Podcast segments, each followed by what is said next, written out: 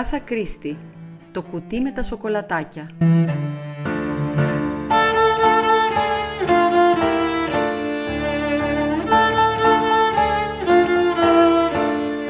Ήταν μια θυελώδης νύχτα.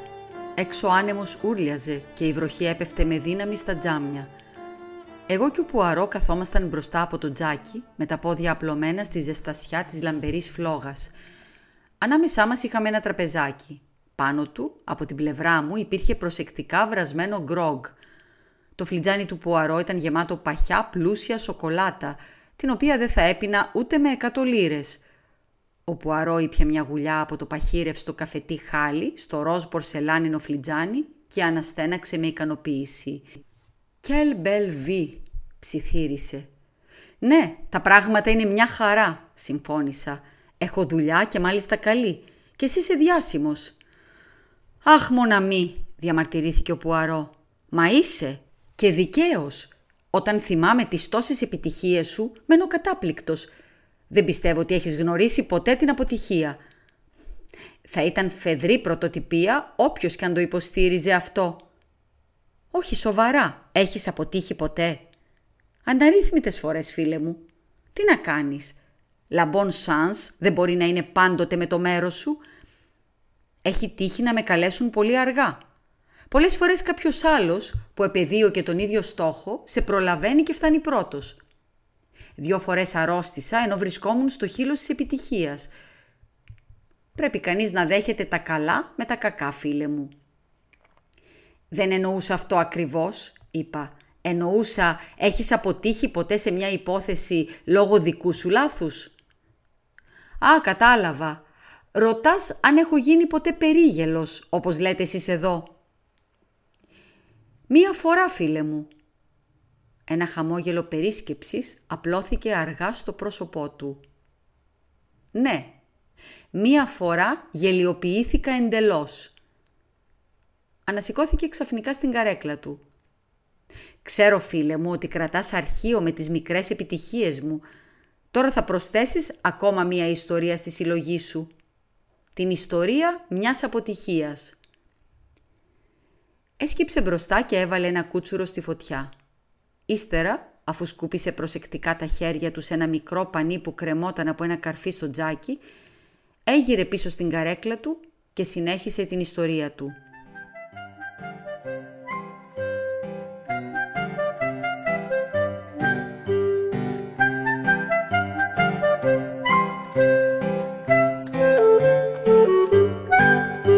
«Όσα θα σου πω», είπε ο Πουαρό, «έγιναν στο Βέλγιο πριν από πολλά χρόνια. Ήταν την εποχή της τρομερής σύγκρουσης στη Γαλλία μεταξύ εκκλησίας και κράτους. Ο Μεσιέ Πολ Ντερουλάρντ ήταν ένας επιφανής Γάλλος βουλευτής και ήταν κοινό μυστικό ότι θα αναλάμβανε κάποιο υπουργείο. Υπήρξε από τα φανατικότερα στελέχη του αντικαθολικού κόμματος και ήταν βέβαιο πως με την άνοδό του στην εξουσία θα είχε να αντιμετωπίσει μεγάλη εχθρότητα.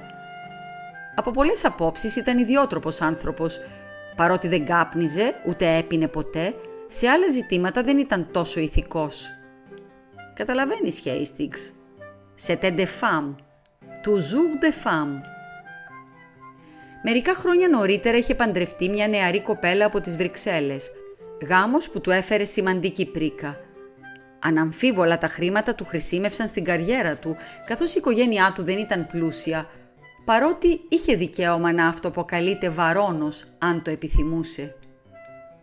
Ο γάμος τους δεν ευτύχησε να δει παιδιά και η σύζυγός του πέθανε δύο χρόνια μετά πέφτοντας από τη σκάλα.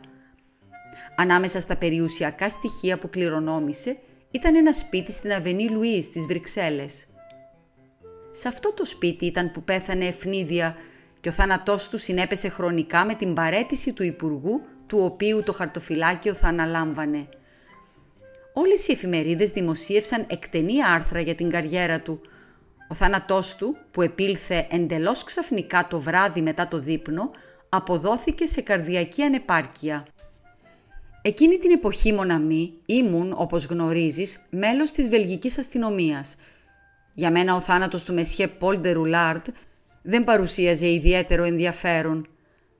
Είμαι, όπως επίσης γνωρίζεις, μπον κατολίκ και ο χαμός του μου φάνηκε ευτύχημα. Έπειτα από περίπου τρεις μέρες, όταν άρχισε η άδειά μου, είχα έναν επισκέπτη στα διαμερίσματά μου. Μια γυναίκα με πλερέζες, που όμως φαινόταν πολύ νέα. Κατάλαβα αμέσως ότι ήταν πολύ καθώς πρέπει κορίτσι. «Είστε ο Μεσιέ Ηρακλής Πουαρό» ρώτησε με σιγανή γλυκιά φωνή. Υποκλήθηκα. «Της υπηρεσίας ερευνών» Υποκλήθηκα ξανά. «Καθίστε σας παρακαλώ, μαντμαζέλ», είπα. Κάθισε σε μια καρέκλα και τράβηξε το βέλο της. Το πρόσωπό της ήταν γοητευτικό, αν και παραμορφωμένο από το κλάμα και φαινόταν να το στοιχιώνει κάποια θλιβερή ανησυχία. «Μεσιέ», είπε, «καταλαβαίνω ότι βρίσκεστε σε άδεια, επομένως θα είστε ελεύθερος να αναλάβετε μια ιδιωτική υπόθεση. Καταλαβαίνετε ότι δεν επιθυμώ να καλέσω την αστυνομία». Κούνησα το κεφάλι. Φοβάμαι ότι αυτό που ζητάτε είναι αδύνατον, μαντμαζέλ. Παρότι βρίσκομαι σε άδεια, ανήκω ακόμη στο αστυνομικό σώμα. Έγειρε μπροστά. Εκουτέ, μεσχέ. Το μόνο που σας ζητώ είναι να ερευνήσετε. Το αποτέλεσμα των ερευνών σας είστε ελεύθερος να το αναφέρετε στην αστυνομία. Αν αυτό που πιστεύω είναι όντως αλήθεια, θα χρειαστούμε κάθε νομικό μηχανισμό. Αυτό έδινε διαφορετική χρειά στο ζήτημα και έθεσα εαυτόν στην υπηρεσία της δίχως καθυστέρηση. Τα μαγουλά της κοκκίνησαν ελαφρά. «Σας ευχαριστώ, Μεσιέ. Σας ζητώ να ερευνήσετε τον θάνατο του Πολ Ντερουλάρντ». «Κομόν» αναφώνησα έκπληκτος. «Μεσιέ, δεν έχω κανένα στοιχείο, τίποτα πέρα από το γυναικείο μου ένστικτο, αλλά είμαι πεπισμένη, πεπισμένη σας λέω, ότι ο Μεσιέ Ντερουλάρντ δεν πέθανε από φυσικά αίτια. Μα αναμφίβολα οι γιατροί, οι γιατροί μπορεί να ασφάλουν. Ήταν τόσο υγιής, τόσο δυνατός. Αχ, Μεσιέ Πουαρό, σας οικετεύω να με βοηθήσετε. Η καημένη βρισκόταν σχεδόν σε κατάσταση αλοφροσύνης. Θα μου είχε ζητήσει γονατιστά βοήθεια. Την καθησύχασα όσο μπορούσα.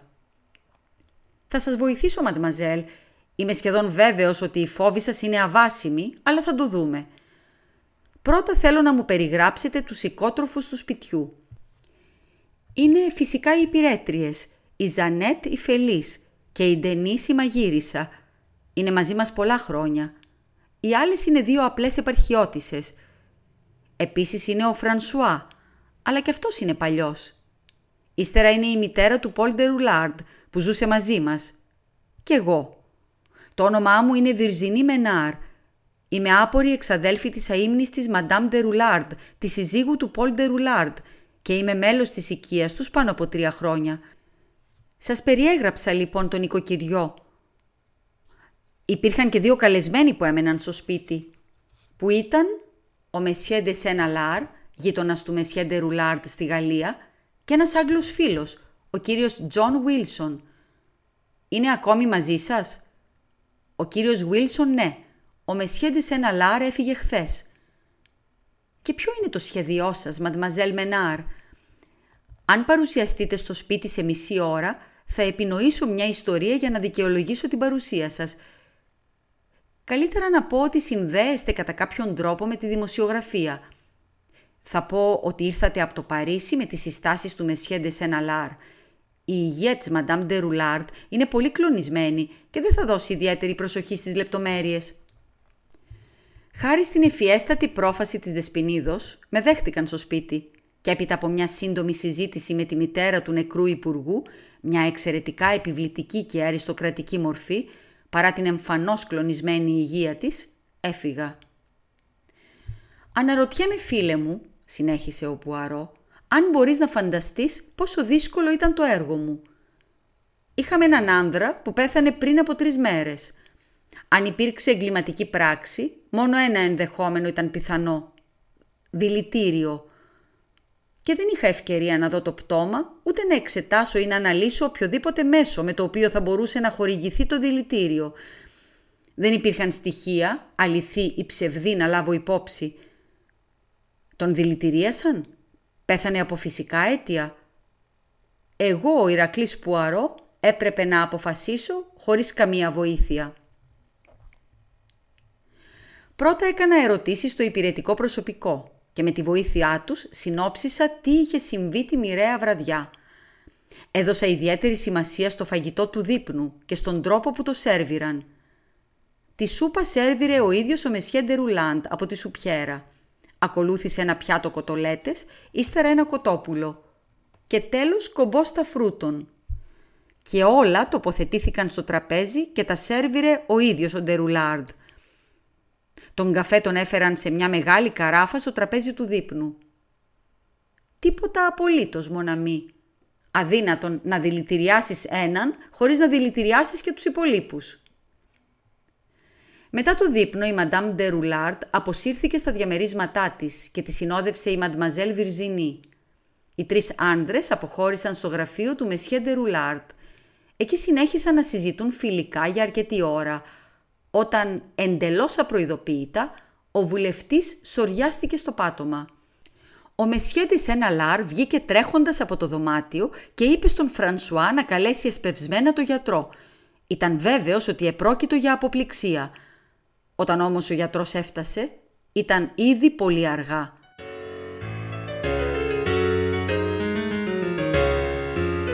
Ο κύριος Τζον Βίλσον, στον οποίο με σύστησε η Μαντμαζέλ Βιρζινί, ήταν ένας χαρακτηριστικός Άγγλος, μεσήλικας και Η ιστορία που διηγήθηκε με τα πολύ βρετανικά γαλλικά του ήταν ουσιαστικά η ίδια. Το πρόσωπο του Ντερουλάρτ έγινε κατακόκκινο και έπεσε κάτω. Δεν υπήρχε τίποτα άλλο να ερευνήσω εκεί.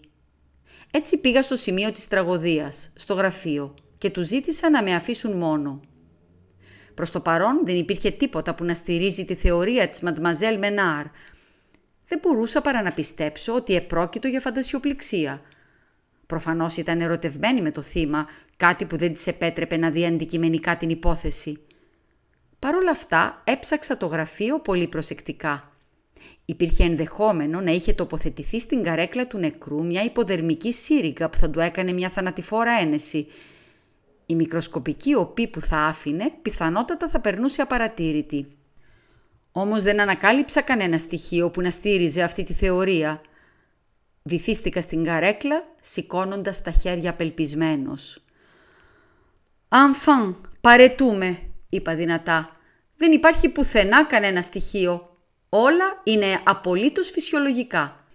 Τη στιγμή που ξεστόμιζα αυτά τα λόγια, τα μάτια μου έπεσαν στο μεγάλο κουτί με σοκολατάκια που ήταν ακουμπισμένο στο τραπέζι, δίπλα μου και η καρδιά μου σκύρτησε. Μπορεί να μην αποτελούσε στοιχείο για το θάνατο του Μεσιέ Ντερουλάρντ, όμως τουλάχιστον ήταν κάτι μη φυσιολογικό. Σήκωσα το καπάκι. Το κουτί ήταν γεμάτο, ανέγγιχτο. Δεν έλειπε ούτε ένα σοκολατάκι. Όμως αυτό έκανε την ιδιαιτερότητα που μου είχε τραβήξει την προσοχή ακόμη εντονότερη. Διότι Hastings, ενώ το κουτί ήταν ροζ, το καπάκι ήταν μπλε. Τώρα συχνά βλέπει κανείς ένα μπλε φιόγκο σε ένα ροζ κουτί και το αντίθετο. Αλλά το κουτί να είναι ένα χρώμα και το καπάκι άλλο, όχι. Σα να σε βουάζαμε. Δεν έβλεπα ακόμη τι σημασία μπορεί να είχε αυτή η μικρολεπτομέρεια. Αποφάσισα όμως να τη διερευνήσω ως μη φυσιολογική. Κάλεσα τον Φρανσουά χτυπώντας το κουδούνι και τον ρώτησα αν στο μακαρίτι τον κύριό του άρεσαν τα γλυκά – στα χείλη του απλώθηκε ένα αμυδρό μελαγχολικό χαμόγελο. Τα λάτρευε, μεσιέ. Πάντοτε είχε ένα κουτί σοκολατάκια στο σπίτι. Βλέπετε, δεν έπινε καθόλου κρασί. Μα το συγκεκριμένο κουτί είναι ανέγγιχτο. Σήκωσα το καπάκι για να του το δείξω. Με συγχωρείτε, μεσιέ, αλλά αυτό πρόκειται για το καινούριο κουτί που αγοράστηκε την ημέρα του θανάτου του, αφού το άλλο είχε σχεδόν τελειώσει. Επομένως, το άλλο κουτί τέλειωσε τη μέρα του θανάτου του, είπα αργά. Μάλιστα, Μεσιέ, είδα ότι ήταν άδειο το πρωί και το πέταξα. Ο Μεσιέ Ντερουλάρντ έτρωγε γλυκά καθ' όλη τη διάρκεια της μέρας. Συνήθως μετά το δείπνο, κύριε. Άρχισα να βλέπω λίγο φως. «Φρανσουά», είπα, «μπορείς να δείξεις εχεμήθεια, αν χρειάζεται, Μεσιέ». «Μπον, μάθε λοιπόν ότι είμαι από την αστυνομία. Μπορείς να μου βρεις το άλλο κουτί». Αναμφίβολα, Μεσιέ, θα είναι στον κάδο των απορριμμάτων. Έφυγε και μερικά λεπτά αργότερα γύρισε με ένα σκονισμένο αντικείμενο. Ήταν ολόιδιο με το κουτί που κρατούσα, μόνο που ήταν μπλε με ροζ καπάκι. Ευχαρίστησα το Φρανσουά, του ζήτησα άλλη μια φορά να δείξει εχεμήθεια και έφυγα αμέσως από το σπίτι της Αβενή Λουίζ. Ύστερα επισκέφθηκα τον γιατρό που είχε εξετάσει το Μεσιέντε Ρουλάρτ. Με αυτόν το έργο μου ήταν δύσκολο. Οχυρώθηκε πίσω από ένα τείχος επιστημονικής φρασεολογίας, αλλά μου έδωσε την εντύπωση ότι δεν ήταν τόσο βέβαιος για την υπόθεση όσο θα ήθελε. «Έχουν υπάρξει πολλά παράξενα συμβάντα τέτοιου είδους», παρατήρησε, όταν κατάφερα και τον αφόπλησα κάπως με τα λόγια μου. Μια ξαφνική έκρηξη θυμού, ένα έντονο συνέστημα, έπειτα από ένα βαρύ γεύμα, σε ταταντή. Ύστερα με ένα ξέσπασμα οργής, το αίμα ανεβαίνει στο κεφάλι και ψτ, αυτό ήταν. Μα ο Μεσιέντε Ρουλάρτ δεν βίωσε κάποιο τέτοιο έντονο συνέστημα; Όχι. Με βεβαίωσαν ότι είχε έναν έντονο διαπληκτισμό με το Μεσιέντε Σέναλάρ. Για ποιον λόγο; Σε τεβιντόν. Ο γιατρός ανασήκωσε τους ώμους. Ο Μεσιέντε Σέναλάρ δεν ήταν φανατικός καθολικός. Η φιλία τους γκρεμιζόταν από το ζήτημα διαχωρισμού κράτους και εκκλησίας. Δεν περνούσε μέρα δίχως έντονες συζητήσεις. Για τον Μεσιέ Ντεσένα Λάχ, ο Ντερουλάρτ ήταν σχεδόν αντίχριστος. Αυτό ήταν απρόσμενο και μου έδωσε τροφή για σκέψη. Μια τελευταία ερώτηση, γιατρέ. Είναι δυνατόν να εισαγάγει κανείς θανατηφόρο δόση δηλητηρίου σε ένα σοκολατάκι; «Υποθέτω πως είναι δυνατόν», απάντησε ο γιατρός. «Το καθαρό προσικό οξύ θα τέριαζε στην περίπτωσή μας αν δεν υπήρχε κίνδυνος εξάτμισης και κανείς μπορεί να καταπιεί ένα μικροσκοπικό σφαιρίδιο οποιασδήποτε ουσίας χωρίς να το καταλάβει. Ωστόσο, δεν φαίνεται πολύ πιθανή θεωρία. Ένα σοκολατάκι γεμάτο μορφίνη ή στριχνίνη. Έκανε μια γκριμάτσα. Καταλαβαίνετε κύριε Πουαρό. Μια δαγκονιά θα ήταν αρκετή. Ο ανυποψίαστος δεν θα έδινε σημασία. Σας ευχαριστώ, Monsieur le Docteur.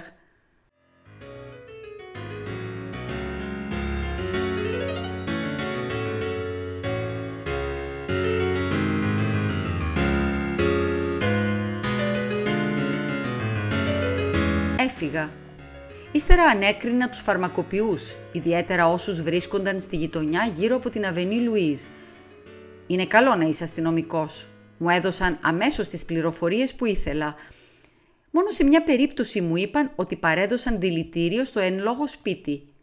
Ήταν κάτι οφθαλμικές σταγόνες θεϊκής ατροπίνης για τη Madame de Roulard. Η ατροπίνη είναι ισχυρότατο δηλητήριο. Και προς στιγμήν χάρηκα, αλλά τα συμπτώματα της δηλητηρίασης με ατροπίνη είναι παρόμοια με εκείνα της πτωμαΐνης και δεν έχουν καμία σχέση με αυτά που ερευνούσα.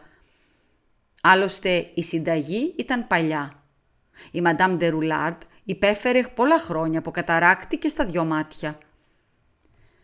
Γύρισα να φύγω απογοητευμένος όταν ο φαρμακοποιός με φώναξε πίσω. «Ένα λεπτό κύριε Πουαρό». Θυμάμαι η κοπέλα που έφερε τη συνταγή είπε ότι έπρεπε να πάει και στον Άγγλο φαρμακοποιό. Ίσως πρέπει να δοκιμάσετε και εκεί.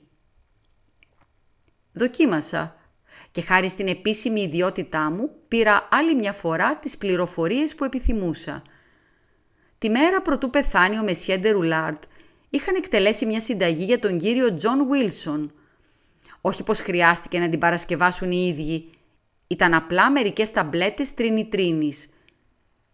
Ζήτησα να τις δω. Μου τις έδειξε και η καρδιά μου άρχισε να χτυπά δυνατά. Οι μικροσκοπικές ταμπλέτες ήταν φτιαγμένες από σοκολάτα. «Είναι δηλητήριο» ρώτησα. «Όχι κύριε, Μπορείτε να μου περιγράψετε τη δράση της. Ρίχνει την πίεση. Τη δίνουν για μερικά είδη καρδιακών προβλημάτων, παραδείγματος χάριν για στιθάνχη. Μειώνει την αρτηριακή πίεση. Στην αρτηριοσκλήρινση τον διέκοψα. Μα φουά, αυτές οι ασυναρτησίες δεν μου λένε τίποτα. Κάνει το πρόσωπο να κοκκινήσει; Βεβαίως. Και αν υποθέσουμε ότι έτρωγα 10 ή 20 από τις μικρές ταμπλέτες, τι θα συνέβαινε; Δεν θα σας συνιστούσα να το δοκιμάσετε, απάντησε κοφτά. «Και παρόλα αυτά λέτε ότι δεν είναι δηλητήριο». «Υπάρχουν πολλά πράγματα που δεν αποκαλούνται δηλητήριο, αλλά μπορούν να σκοτώσουν», απάντησε πάλι κοφτά.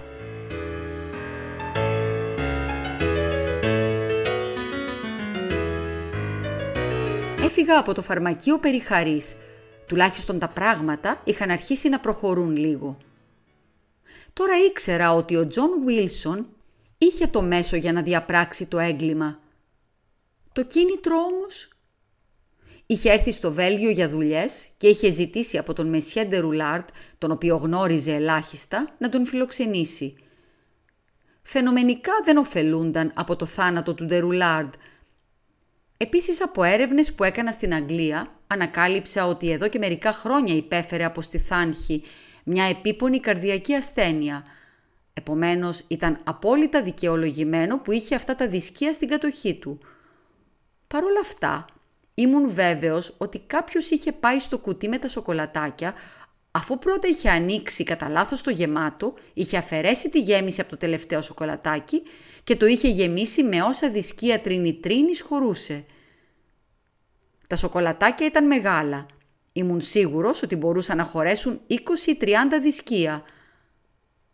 Αλλά ποιος τα είχε κάνει όλα αυτά;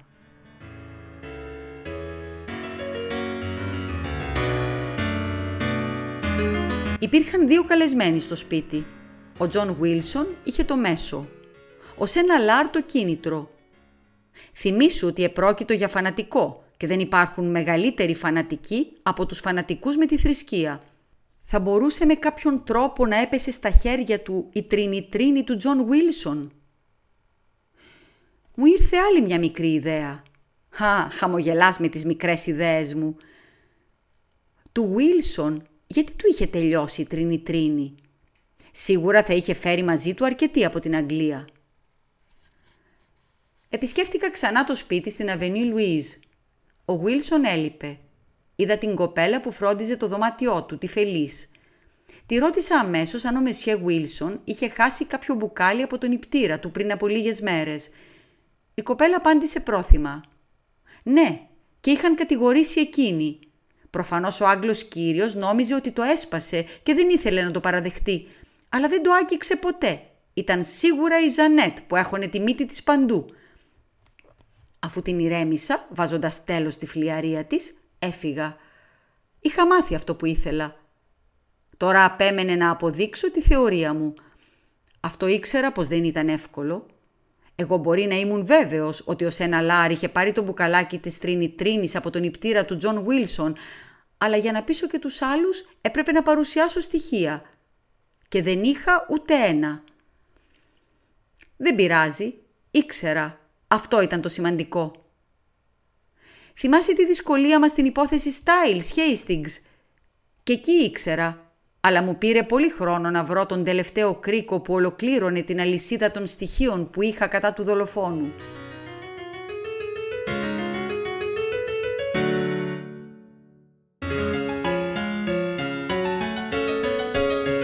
Ζήτησα να μιλήσω με τη Μαντμαζέλ Μενάρ. Ήρθε αμέσως. Απέτησα να μου δώσει τη διεύθυνση του Μεσιέ Ντεσένα Λάρ. Φάνηκε να ανησυχεί. Τι τι θέλετε, Μεσιέ. Μαντμαζέλ είναι ανάγκη. Φαινόταν αβέβαιη, προβληματισμένη. Δεν μπορεί να σας πει τίποτα. Είναι μονίμως χαμένος στις σκέψεις του. Μόλις και με τα βίας προσέχει τι συμβαίνει γύρω του. Ενδεχομένως, μαντμαζέλ. Παρόλα αυτά, ήταν παλιός φίλος του Μεσιέ Ντερουλάρτ. Ίσως να υπάρχουν πράγματα που μπορεί να μου πει πράγματα περασμένα, μνησικακίες του παρελθόντος, παλιούς έρωτες. Η κοπέλα κοκκίνησε και δάγκωσε τα χείλη της. «Όπως επιθυμείτε, αλλά... αλλά τώρα είμαι σίγουρη ότι έκανα λάθος. Ήταν ευγενικό από μέρους σας που δεχθήκατε το αίτημά μου, αλλά τότε ήμουν αναστατωμένη, σχεδόν σε κατάσταση αλλοφροσύνης. Τώρα βλέπω ότι δεν υπάρχει κανένα μυστήριο να λυθεί. Σταματήστε, σας οικετεύω, σιέ. Την κοίταξα εξεταστικά. «Μαντμαζέλ», είπα, «μερικές φορές είναι δύσκολο για ένα λαγωνικό να εντοπίσει μια μυρωδιά, αλλά αφού την εντοπίσει, τίποτα στον κόσμο δεν μπορεί να το κάνει να σταματήσει, αν βέβαια είναι καλό λαγωνικό. Κι εγώ, μαντμαζέλ, ο Ηρακλής Πουαρό, είμαι πολύ καλό λαγωνικό. Γύρισε και έφυγε χωρίς να πει λέξη. Μερικά λεπτά αργότερα επέστρεψε με τη διεύθυνση γραμμένη σε ένα χαρτί. Βγήκα από το σπίτι. Ο Φρανσουά με περίμενε απ' έξω. Με κοίταξε με αγωνία. «Μάθατε τίποτα νεότερο, Μεσιέ» «Όχι ακόμα, φίλε μου». «Αχ, πόβγ, Μεσιέ Ντερουλάρτ», αναστέναξε. «Είμαι κι εγώ της ίδιας νοοτροπίας. Δεν πολύ συμπαθώ τους ιερείς». Όχι ότι θα το έλεγα ποτέ αυτό ευθέως. Όλες οι γυναίκες του σπιτιού είναι πολύ ευσεβείς. Κάτι που ίσως να είναι καλό. «Madame est très pieuse». «Et mademoiselle Virginie aussi». Η Mademoiselle Virginie είναι très pieuse. Σκέφτηκα το παθιασμένο κλαμμένο πρόσωπο που είχα δει την πρώτη μέρα και αναρωτήθηκα.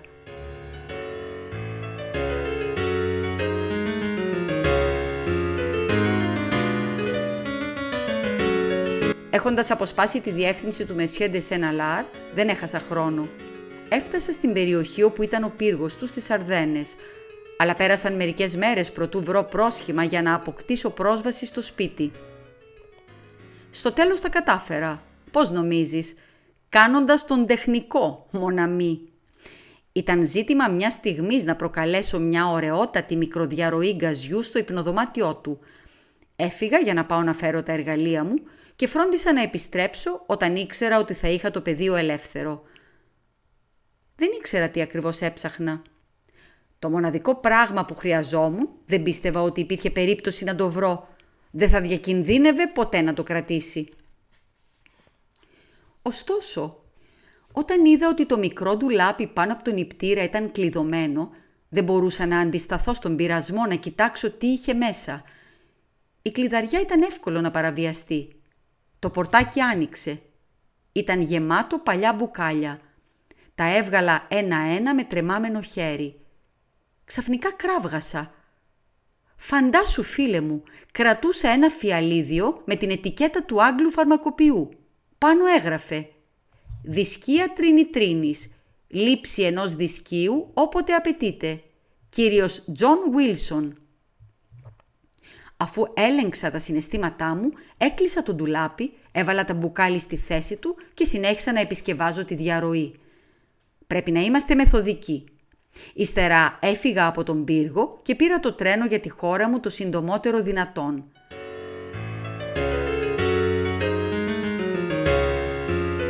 Έφτασα στις Βρυξέλλες αργά το βράδυ. Το πρωί έγραφα μια αναφορά για τον διευθυντή της Παρισινής Αστυνομίας, όταν μου έφεραν ένα σημείωμα. Ήταν από τη Madame de Roulard. Με καλούσε δίχως καθυστέρησης στο σπίτι της Αβενή Λουίζ. Μου άνοιξε την πόρτα ο Φρανσουά. «Η Μαντάμ Λαμπαρόν σας περιμένει». Με συνόδευσες στα διαμερίσματά της. Καθόταν μεγαλοπρεπός σε μια μεγάλη πολυθρόνα. Η Ματμαζέλ Βιρζινή δεν ήταν εκεί. «Μεσιέ Πουαρό», είπε η ηλικιωμένη. «Μόλις έμαθα ότι δεν είστε αυτός που παριστάνετε. Είστε αστυνομικός». «Μάλιστα, μαντάμ. Ήρθατε για να ερευνήσετε τις συνθήκες του θανάτου του γιού μου». «Μάλιστα, μαντάμ», απάντησα. «Θα με χαροποιούσε αν μου λέγατε τι πρόοδο έχετε σημειώσει». Δίστασα. «Πρώτα θα ήθελα να ξέρω πώς τα μάθατε όλα αυτά, μαντάμ», από κάποιον που δεν βρίσκεται πλέον σε αυτόν τον κόσμο. Τα λόγια της και ο μελαγχολικός τρόπος που τα ξεστόμησε μου πάγωσαν την καρδιά. Αδυνατούσα να μιλήσω. Επομένως, Μεσιέ, σας παρακαλώ θερμά να μου πείτε ακριβώς τι πρόοδο έχετε κάνει στις έρευνές σας. Μαντάμ, η έρευνά μου τέλειωσε. Ο γιος μου δολοφονήθηκε. Ξέρετε ποιος τον δολοφόνησε; Μάλιστα, μαντάμ. Ποιος; Ο Μεσιέντε ένα λάρ. Η ηλικιωμένη γυναίκα κούνησε το κεφάλι. Κάνετε λάθος. Ο Μεσιέντε ένα λάρ δεν θα μπορούσε να διαπράξει ποτέ ένα τέτοιο έγκλημα. Έχω τις αποδείξεις στα χέρια μου. Σας οικετεύω πάλι να μου πείτε τα πάντα. Αυτή τη φορά υπάκουσα, παρουσιάζοντας κάθε βήμα που με οδήγησε στην ανακάλυψη της αλήθειας – Άκουσε προσεκτικά. Στο τέλος έγνεψε. «Ναι, ναι, Είναι όλα όπως τα λέτε. Όλα εκτός από ένα πράγμα.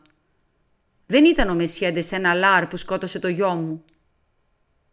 Ήμουν εγώ, η μητέρα του. Την κοίταξα έντονα. Συνέχισε να γνέφει σιγανά. Έκανα καλά που σας κάλεσα. Είναι θεία πρόνοια που η Βυρζινή μου είπε τι είχε κάνει προτού αναχωρήσει για το μοναστήρι. Ακούστε με Σχεπουαρό. Ο γιος μου ήταν κακός άνθρωπος. Δύο και την εκκλησία. Η ζωή που ζούσε ήταν γεμάτη θανάσιμα αμαρτήματα. Καταδίκαζε κι άλλες ψυχές εκτός από τη δική του. Όμως υπήρχε και κάτι χειρότερο. Ένα πρωί, καθώς έβγαινα από το δωμάτιό μου, εδώ σε αυτό το σπίτι, είδα την ύφη μου να στέκεται στο πλατήσκαλο. Διάβαζε ένα γράμμα. Είδα το γιο μου να την πλησιάζει αθόρυβα από πίσω. Ένα απότομο σπρόξιμο και έπεσε, χτυπώντας το κεφάλι της στα μαρμάρινα σκαλοπάτια. Όταν τη σήκωσαν, ήταν νεκρή. Ο γιος μου ήταν δολοφόνος και το ήξερα μόνο εγώ, η μητέρα του. Έκλεισε τα μάτια για μια στιγμή. Δεν μπορείτε να φανταστείτε με σχέ τον πόνο και την απελπισία μου. Τι έπρεπε να κάνω, να τον καταδώσω στην αστυνομία; Δεν βρήκα το θάρρος. Ήταν καθήκον μου, αλλά ολιγοψύχησα. Εξάλλου θα με πίστευαν. Η όρασή μου είχε αρχίσει να χάνεται εδώ και καιρό. Θα έλεγαν ότι έκανα λάθος. Κράτησα το στόμα μου κλειστό. Όμως η συνείδησή μου δεν με άφηνε σε ησυχία. Κρατώντας το στόμα μου κλειστό, ήμουν κι εγώ δολοφόνος. Ο γιος μου κληρονόμησε τα χρήματα της γυναίκας του. Οι φαύλοι απλώνονται σαν τη χλωρή δάφνη. Και τώρα θα έπαιρνε χαρτοφυλάκιο υπουργού. Θα δίω και την εκκλησία με ακόμη μεγαλύτερο μένος. Και ήταν και η Βυρζινή, το καημένο το κορίτσι, όμορφο και θεοσεβούμενο από τη φύση του, τον είχε ερωτευθεί ασκούσε μια παράξενη τρομακτική εξουσία στις γυναίκες. Το προέβλεψα. Δεν είχα όμως τη δύναμη να το αποτρέψω. Δεν είχε καμία πρόθεση να την παντρευτεί. Ήρθε η ώρα όταν ήταν έτοιμη να του παραδοθεί ολοκληρωτικά. Ύστερα είδα καθαρά τον δρόμο που έπρεπε να ακολουθήσω. Ήταν γιος μου. Του είχα δώσει ζωή. Ήμουν υπεύθυνη για εκείνον. Είχε σκοτώσει το σώμα μιας γυναίκας και τώρα θα σκότωνε και την ψυχή μιας άλλης. Πήγα στο δωμάτιο του κυρίου Βίλσον και πήρα το μπουκαλάκι με τα δισκία. Κάποτε είχε πει γελώντας ότι έφταναν για να σκοτώσουν άνθρωπο. Πήγα στο γραφείο και άνοιξα το μεγάλο κουτί με τα σοκολατάκια που ήταν πάντοτε στο τραπέζι. Κατά λάθος άνοιξα ένα καινούριο κουτί. Το άλλο κουτί ήταν και αυτό πάνω στο τραπέζι. Μέσα είχε απομείνει μόνο ένα σοκολατάκι. Αυτό απλοποιούσε τα πράγματα. Κανείς δεν θα έτρωγε σοκολατάκια εκτός από το γιο μου και τη Βυρζινή. Θα την κρατούσα κοντά μου εκείνο το βράδυ. Όλα πήγαν όπως τα είχα σχεδιάσει. Έκανε μια παύση. Έκλεισε τα μάτια μια στιγμή και ύστερα τα άνοιξε ξανά. «Μεσιέ Πουαρό, η μοίρα μου είναι στα χέρια σας. Μου λένε ότι δεν μου απομένουν πολλές μέρες. Θα λογοδοτήσω για τις πράξεις μου ενώπιον του Θεού. Πρέπει να λογοδοτήσω και εδώ στη γη. Δίστασα. «Μα το άδειο μπουκαλάκι, μαντάμ», είπα για να κερδίσω χρόνο. «Πώς βρέθηκε στην κατοχή του Μεσιέ σε ένα λάρ». Όταν ήρθε να με αποχαιρετήσει Μεσιέ, του το έβαλα στην τσέπη. Δεν ήξερα πώς να το ξεφορτωθώ. Είμαι τόσο άρρωστη που δεν κινούμε πολύ δίχως βοήθεια και αν το έβρισκαν άδειο στο δωμάτιό μου, μπορεί να κινούσε τις υποψίες. Καταλαβαίνετε, Μεσιέ. Σηκώθηκε όρθια και ίσιοσε το κορμί της. Δεν το έκανα για να ρίξω τις υποψίες στο Μεσιέντε σε ένα λάρ. Δεν διανοήθηκα ποτέ κάτι τέτοιο. Νόμισα ότι ο υπηρέτης του θα έβρισκε ένα άδειο μπουκαλάκι και θα το πετούσε. Έσκυψα το κεφάλι. «Καταλαβαίνω, μαντάμ», είπα. «Και η απόφασή σας, Μεσιέ, η φωνή της ήταν σταθερή και ακλόνητη. Το κεφάλι της σηκώθηκε ψηλότερα από ποτέ. Σηκώθηκα όρθιος. «Μαντάμ», είπα. «Έχω την τιμή να σας ευχηθώ καλημέρα. Ολοκλήρωσα τις ερευνές μου και απέτυχα. Η υπόθεση έκλεισε».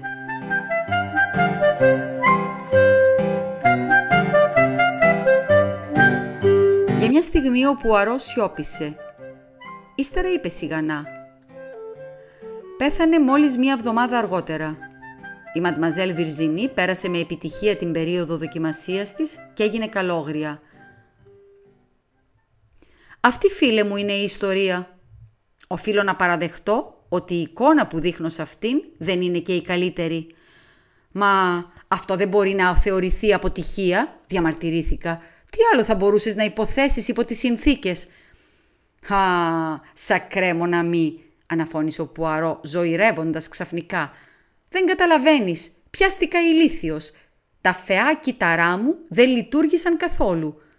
Το στοιχείο στο είχα στα χέρια μου από την αρχή. Ποιο στοιχείο; Το κουτί με τα σοκολατάκια. Δεν καταλαβαίνεις.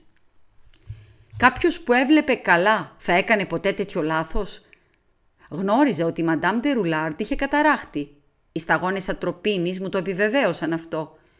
Υπήρχε μόνο ένα άτομο στο σπίτι που η όρασή του δεν του επέτρεπε να δει ποιο καπάκι να αντικαταστήσει. Ήταν το κουτί με τα σοκολατάκια που με έβαλε στο σωστό δρόμο κι όμως μέχρι το τέλος δεν κατάφερα να αντιληφθώ την πραγματική σημασία του. Επίσης η ψυχολογία μου έσφαλε. Αν ο Μεσιέντε ένα λάρι ήταν ο δολοφόνος, δεν θα είχε κρατήσει ποτέ στην κατοχή του ένα μπουκάλι που θα τον ενοχοποιούσε. Γενικά ήταν μια άσχημη υπόθεση αυτή που σου διηγήθηκα. Μόνο σε σένα έχω πει αυτή την ιστορία. Καταλαβαίνεις, δεν παρουσιάζει και την πιο κολακευτική εικόνα για μένα. Μια ηλικιωμένη διαπράττει ένα έγκλημα με τόσο απλό και ευφυή τρόπο που εγώ, ο Ηρακλής Πουαρό, εξαπατούμε εντελώς. Δεν αντέχω να το σκέφτομαι. Ξέχασέ το. Ή όχι. Να το θυμάσαι αν κάποια στιγμή πιστεύεις ότι γίνομαι αλαζόνας. Δεν είναι πιθανό, αλλά μπορεί να συμβεί. Έκρυψα το χαμόγελό μου. Ε, μπιάν φίλε μου, να μου πεις κουτί σοκολατάκια. Σύμφωνη. Σύμφωνη. Άλλωστε, είπε σκεπτικός ο Πουαρό, ήταν μια εμπειρία. Εγώ που αναμφίβολα έχω τον ευφιέστερο εγκέφαλο στην Ευρώπη αυτή τη στιγμή, μπορώ να δείξω μεγαλοψυχία. «Κουτί σοκολατάκια», ψιθύρισα. «Παγδόν μοναμή». Κοίταξα το αθώο πρόσωπο του Πουαρό, καθώς έσκυψε μπροστά απορριμμένος και πόνεσε η καρδιά μου. Είχα υπομείνει πολλά στα χέρια του, αλλά κι εγώ, παρότι δεν είχα τον ευφιέστερο εγκέφαλο στην Ευρώπη, μπορούσα να δείξω μεγαλοψυχία. «Τίποτα», είπα ψέματα και άναψα ξανά την πίπα μου χαμογελώντας.